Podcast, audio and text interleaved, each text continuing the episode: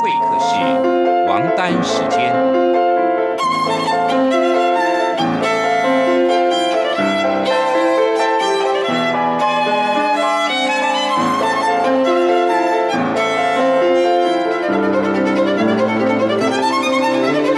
由天安门学生运动领袖王丹主讲。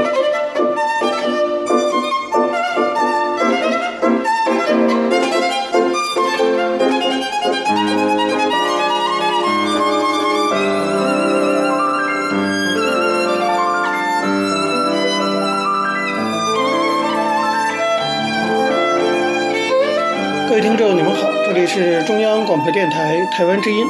台湾会客室王丹时间，我是主持人王丹。首先呢，我们进行的是第一个单元大陆时事评论。大家知道，中国在2019年刚一开始，可以说就是凶多吉少啊。目前看起来，主要的问题呢，表现在经济发展的危机上面。2019年刚一开始，中国政府著名的习近平最喜欢做的就是大撒币的这种行为，就开始从对外转向了对内。中国人民银行宣布将于1月份内分两次降低所谓的存款准备金率，要降 1%。这 1% 的概念这 1% 可非同小可，等于说释放 1.5 兆元人民币， 1.5 万亿元人民币啊。那么过去中国政府一贯的说，在2018年反复强调要实行稳健的货币政策，但是这一下释放出这么多的货币了，这显然已经不是稳健的货币政策了，而是正好相反了。那么除了释放货币以外呢，对于传统的基本建设，铁路、公路等等，叫做铁公鸡啊，中共当局过去2018年或者更早本来一向是控制得很紧的，因为担心地方政府因此而债台高筑，所以对于这种地方政府的投资项目从来都是严格控制。现在看起来似乎也顾不上那么多了。你比如说，中国证券网就报道说中国国家发改委在2019年第一周就先后批准了2个计划，一个是准备从2019年施工到2025年的江苏省沿江城市群城际铁路建设计划，还有一个准备施工到2024年的叫做武汉市城市轨道交通第4期建设规划。这2项地方政府的基本建设涉及到的金额规模就高达了3786亿元人民币，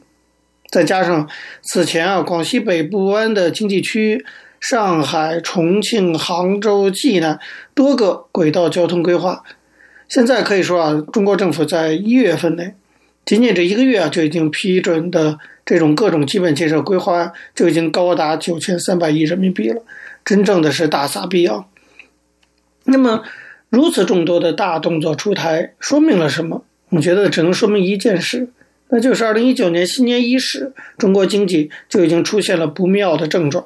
当局不得不下重手以求挽救。这种经济局势的这种恶化是有官方数据为证的。中国国家统计局在去年年底12月27号就公布说，11月规模以上工业企业实现利润的总额比去年同期衰退了 1.8%， 重点是这已经是连续第8个月下滑了，而且是3年以来首次出现了负增长。同样是国家统计局的官方数字它在12月31号继续发布不好的消息，那就是2018年12月中国制造业采购经理人指数，这个很重要的一个经济指标叫做 PMI， 这个指数到了 49.4， 也就是说比上个月回落了 0.6 个百分点，重点是说它是29个月以来首次跌破了50的景气的这个荣枯线也就是说50它是一个线，跌破50的话说明经济就进入这个衰退，在50以上的说明还是景气保持了一定的繁荣状况。那么现在跌到 49.4， 可以说创下了34个月以来的新低。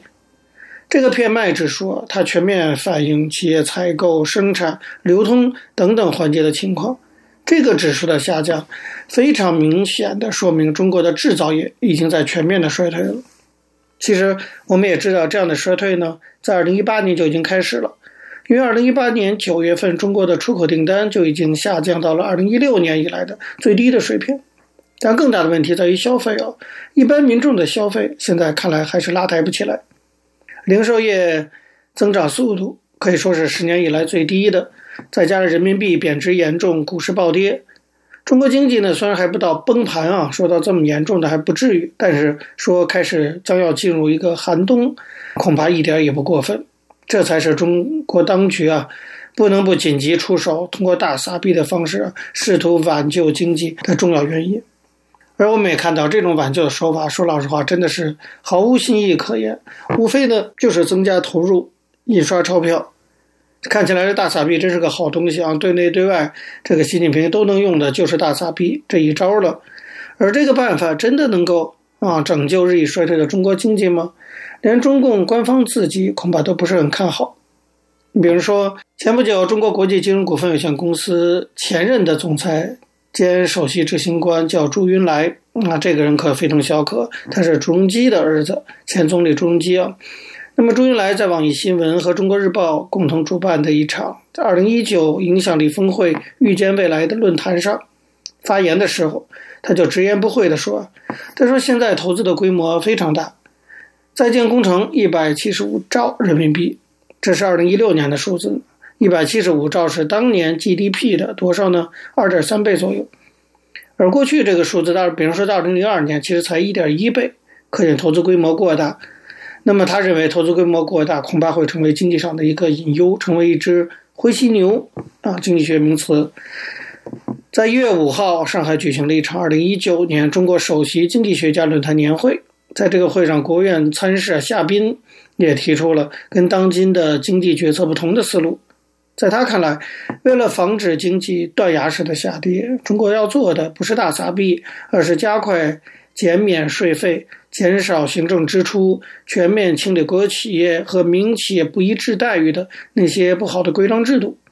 显然啊，夏斌就不看好增加投入的作用，因为他给当局开出的这个药方是建议2019年全国行政部门支出要缩减 5%。 那么现在无论是习近平还是李克强在讲话中啊，都反复重申啊，说要准备过紧日子，指的就是未来的行政部门支出恐怕要缩减了。可见2019年就经济发展状况而言哈，我们可以预料习近平和中共的日子恐怕不会好过。当然中美贸易战对中国经济伤害很大，但是即使中美贸易战能够达成某种程度的这种停火协议啊，但中国经济成长模式中内在的那些问题，体制的问题啊，仍然还是会导致经济的衰退。值得注意的是，在我相信没有办法从根本上挽救经济颓势的这样的前提下，那么习近平领导下的中共政权啊，除了进一步的打压国内的各种不同声音之外，是不是也会寻求转移国内矛盾的其他政策？这恐怕才是国际社会应该注意的，尤其是比如说台湾也应该去注意，就它会不会制造一些台海危机啊，或者在南海上等，通过这些爱国主义的情绪宣泄来转移老百姓的这种注意力啊，会不会有这种情况？这恐怕也是2019年由于经济形势的这种严峻状况可能会产生的政治和外交效应，那我们再给予观察。好，各位听众，因为时间关系讲到这里，我们休息一下，马上回来进行下一个单元。我曾经问个不休，你何时跟我走？可你却总是笑我一无所有。我要给你我的追求，还有我的自由，可你却总是笑我一无所有。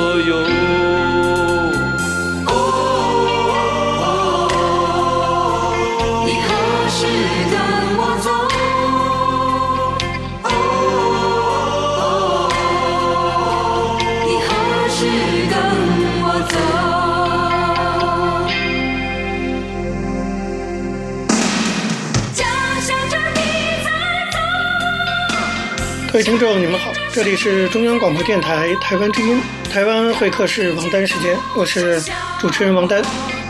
那么接下来进行的是历史回顾专栏，在这个专栏中呢，我们要根据一些当事人的口述历史，回顾一下中国改革开放走过的历程。我们根据的是欧阳松等主编的《改革开放口述史》一书。从本周开始啊，我们要介绍原国务院研究室主任王梦奎的回忆文章，题目是《社会主义市场经济体制的第一个总体设计》。它主要回忆的是中共的14届三中全会关于经济体制改革所做的决定。大家知道，中共14届三中全会上通过了关于建立社会主义市场经济体制若干问题的决议，这可以说是中国搞社会主义市场经济的第一个总体设计，那么也是中国经济体制改革进程中很重要的一次会议。王梦奎参加了那次会议的那个决定的起草工作，他说给他留下了难忘的记忆。在14届三中全会以前啊，当时中国的经济改革已经进行了15年。虽然说改革在实际上一开始呢，就是朝着逐步扩大市场机制的作用这个方向去走的，但是呢，此前并没有明确市场经济体制的目标。1992年10月，中共在14大上提出了建立社会主义市场经济体制，这是中国经济改革进入一个新阶段的标志。在14大以后呢，为了推进改革，各方面都希望能够再进一步，抓紧制定总体规划，对于社会主义市场经济体制有一个更为具体和完整的说法。这个确实是必要的，因为当时的情况是，一方面呢，经过10多年的改革，中国的经济格局啊，以公有制为主体，多种经济成分共同发展的这么一个格局，可以说已经初步形成了。那么市场在资源配置中的作用也迅速扩大了，全方位对外开放的格局可以说是逐步的展开，已经具备了实现改革的全局性整体推进的条件。但是另一方面啊，由于经济体制改革它是渐进式的，它往往呢从局部试点逐步的推开，所以虽然在很多方面都有明显的进展，但是呢，在一些重要的领域啊，经济改革还是比较滞后的，成为这个整个经济体制链条上突出的一个薄弱环节，那么也影响了改革的深化和经济的健康发展，所以迫切要求改革的综合协调和全局性的整体推进。王梦奎认为说，这就需要按照社会主义市场经济体制的要求进行一个总体设计，我们现在叫顶层设计啊。那么这个总体设计需要强调的是体制和政策的规范化，改革实践经验的积累，加上理论上的探索和对国外情况的广泛了解，使得中国可以根据自己的国情，而且借鉴国外的经验进行这样的总体设计。按照14大的规定，当时中共中央政治局在1993年5月决定要在93年的下半年召开14届三中全会，讨论建立社会主义市场经济体制问题，并且决定呢要做出相应的一个文件了。经过当时中央政治局常委会的批准，在5月底组成了25个人的文件起草组，在中央政治局常委会领导下进行工作。这个组的组长是当时的中共中央候补委员、书记处书记、中央财经小组秘书长温家宝，副组长是中央财经领导小组副秘书长兼办公室主任曾培炎，以及中央政策研究室主任王维成。这个起草组里的成员有哪些呢？包括国务院副秘书长何春林，包括中宣部副部长郑必坚，包括全国人大财经委员会委员张延宁，全国人大法工委员会委员孙晚仲，以及全国政协经济委员会委员高尚全，国务院研究室副主任王梦奎，国家纪委副主任归世庸，国家纪委政策研究室副主任郑新立，国家经贸委政策法规司副司长李建革，国家体改委副主任王世元，国家体改委综合规划司副司长曾国祥，还包括国务院发展研究中心的宏观经济研究部部长陆白夫，中国社科院副院长刘国光，中国社科院财贸研究所所长张卓元，财政部副部长向怀成，财政部部长助理傅之村，农业部农研中心主任段英碧，以及证监会副主席傅峰祥，国有资产管理局副局长罗渊明和中国银行副行长周小川、中国人民银行金融研究所名誉所长赵海宽和上海市的副市长徐匡迪。这个大概看起来就是一个智囊班子的规模。汪文奎说，据我所知啊，地方领导同志参加中央全会重要决定的起草，徐匡迪是第一个人。自此以后呢，中共的全国代表大会的报告和许多次中央全会决定的起草都有地方的领导人参加。后来徐匡迪当了上海市的市长，在他当市长期间还参加过14届五中全会的关于制定国民经济和社会发展95计划和2010年远景目标的建议这份文件的起草工作。刚才我们说的那个起草小组的名单和后来通行的按职位高低排序的方法不一样，当时起草小组没有明确严格的排序，这里只是王孟奎根据他手里保存下来的一份起草组的名单写下来的。那么没有列入这个名单还参加了起草工作的，当然包括一些职位比较低的人，比如说外贸部的年轻人张松涛，他是当时的中央政治局委员、国务院副总理李岚清推荐进来。这个起草小组成立以后集中住在北京西郊的玉泉山开始起草工作。5月31号起草组开了第一次全体会议，当时的中共中央总书记江泽民在会上做了讲话，就文件起草的意义、指导思想、主要内容和需要着重回答的问题提出了很多原则上的意见。那么组长温家宝对起草工作也提出了要求，他强调说，这份决定在如何建立社会主义市场经济体制上要比14大更前进一步，在推进改革的政策措施上要有突破，长远目标要明确，起步要扎实。在他们的这个指示下，起草小组于5月31号下午、6月1号和6月2号全天结合经济改革发展实际，就文件的内容和框架进行了2天半的讨论。在讨论中大家都一致拥护中共中央当时的决定，感到责任重大，也知道难度不小。要把14大确定的改革目标具体化，规划出社会主义市场经济体制的基本框架，这绝不是一个轻而易举的事情。那么为了准确把握现阶段中国经济改革的目标和进程，当时起草小组明确地提出，起草组的工作要力求做到，既要大胆解放思想，又要坚持实事求是，从中国国情出发，既要有一个比较完整的总体设想，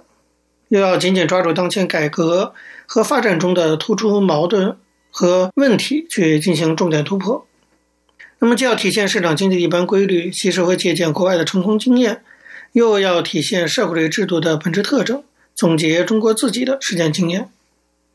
既要反映抓住时机加快建立新体制的紧迫性，又要考虑到建立和完善新体制还是需要一个发展过程，所以要注意到它的渐进性。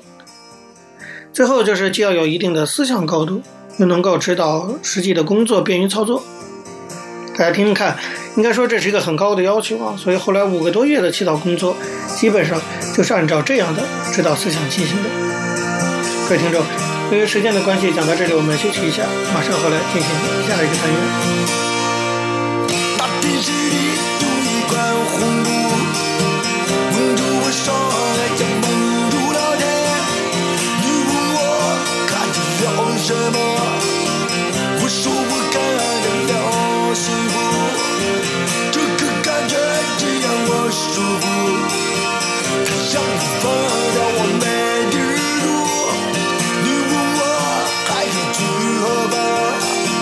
我说要上了你的路，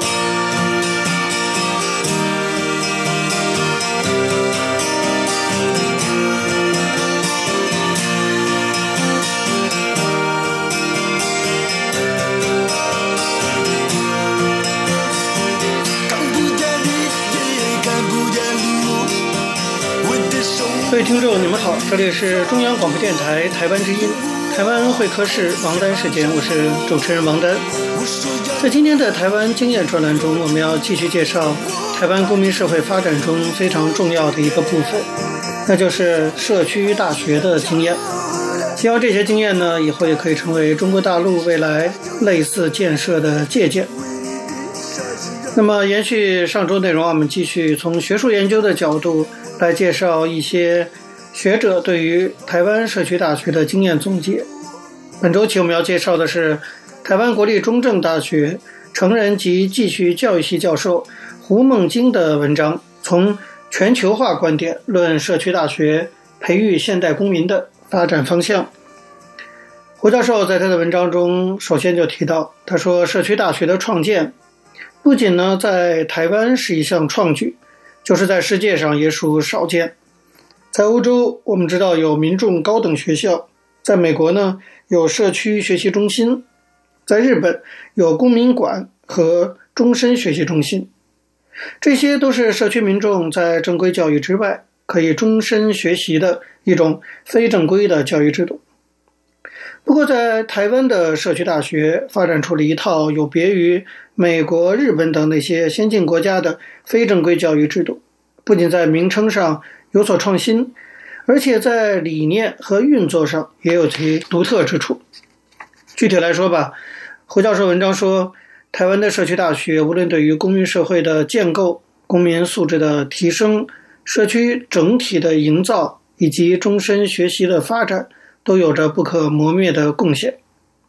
按照胡教授的看法，社区大学对公民社会的贡献它主要包括几个。一个呢就是说提供另类教育机会，社区大学为社区民众提供了高等教育以外的一个另类学习的机会，使民众得以丰富其生活内涵。第二一个就是要形成社区学习网络，社区大学的普遍设立结合了社区各项人力、物力、机构的资源，在地方上无异于形成了一个学习的网络，使民众可以更方便的学习。第三个呢，就是奠定公民社会的基础。我们以前也讲过，社区大学开设的三大类课程及社区主体意识的各项营造活动，它不仅逐渐激发了公民意识的觉醒，而且改善了社区整体的环境品质。最后一个就是发展全民终身学习。社区大学的蓬勃发展不仅引起了政府对于终身学习的重视，也因此而带动了全民终身学习的一种社会风气。不过胡教授也指出不容讳言的是，社区大学的发展在台湾历经这么多年的演变以及全球化的冲击，那么面临了许多两难的困境。在这些困境之中，社区大学应该如何取舍，如何因应？再加上面对全球化的冲击，社区大学应该如何培养现代公民？现代公民呢，应该具备哪些基本的素养？社区大学在培养现代公民的方向上可以做哪些努力？这都是胡孟京教授在这篇文章中要去探讨的。他指出，过去10年来，社区大学虽然对台湾公民社会的建构、终身学习的发展以及公民意识的提升有其具体的贡献，但是社区大学的发展在十几年以后的今天也面临了以下一些两难的困境。比如说，第一就是生存和理想的两难困境。社区大学设校的理想不仅是要提供社区民众终身学习的机会，更重要的是要唤起民众对社区的关怀、对社区的参与以及呢对社区的重建，以达到一个公民社会的理想。这个理想从其课程结构可以反映出来，社区大学的课程自始即包含了生活艺能、社团活动和学术等三大类，其目的就是要在知识的提供及生活的改善之外，提升社区居民的公民意识和社区参与。但是10年下来，最受民众欢迎的还是生活艺能的学习，社团活动部分则因地而异，学术性课程渐渐的乏人问津。由于社区大学相当部分的经费必须靠收入维持，因此收入好、有市场的课程才能够生存下来，较好却不较座的学术课程就成了刚才我们讲到的理想与现实冲突下的牺牲品。为了生存，社区大学必须开设大量生活实用的艺能课程，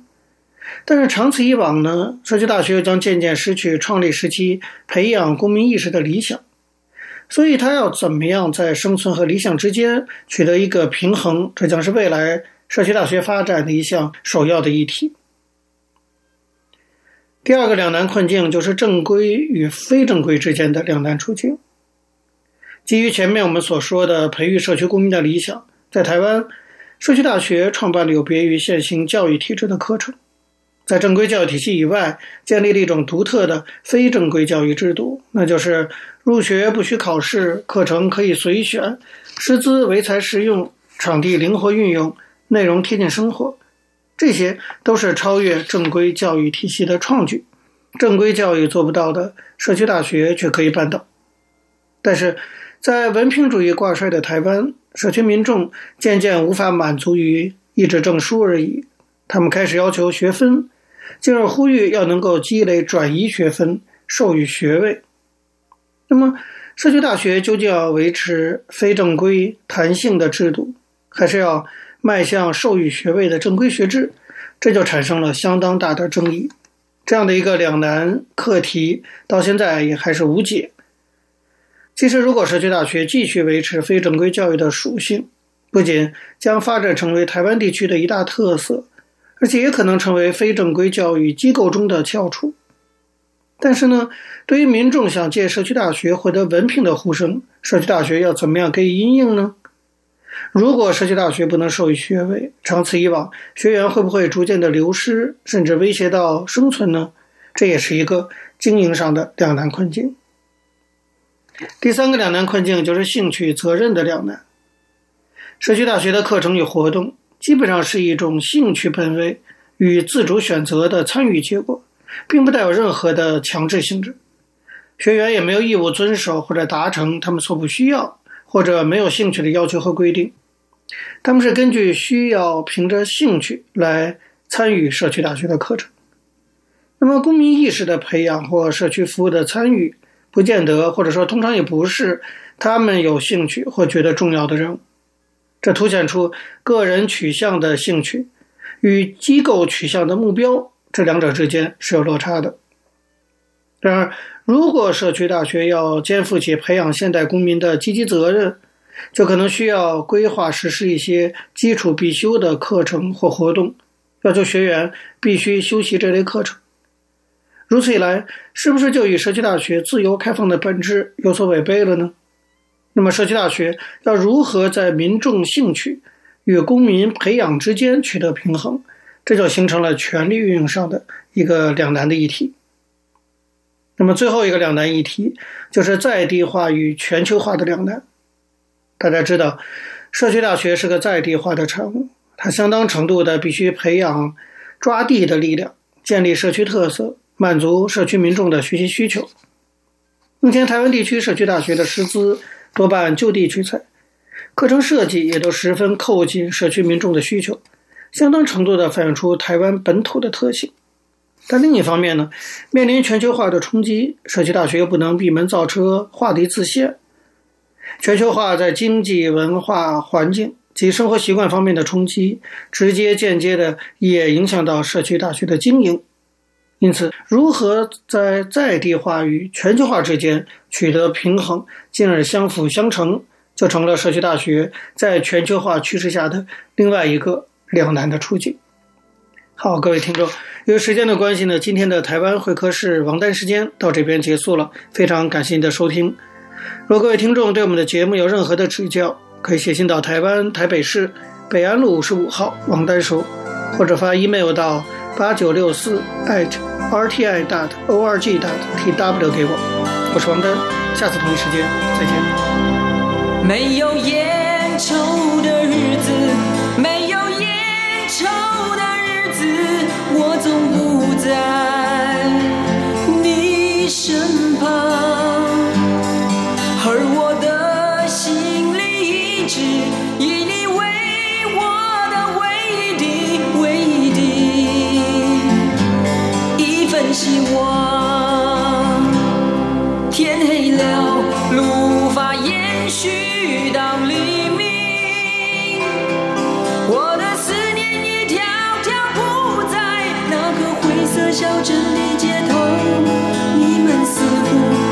不太习惯没有蓝色的鸽子飞翔。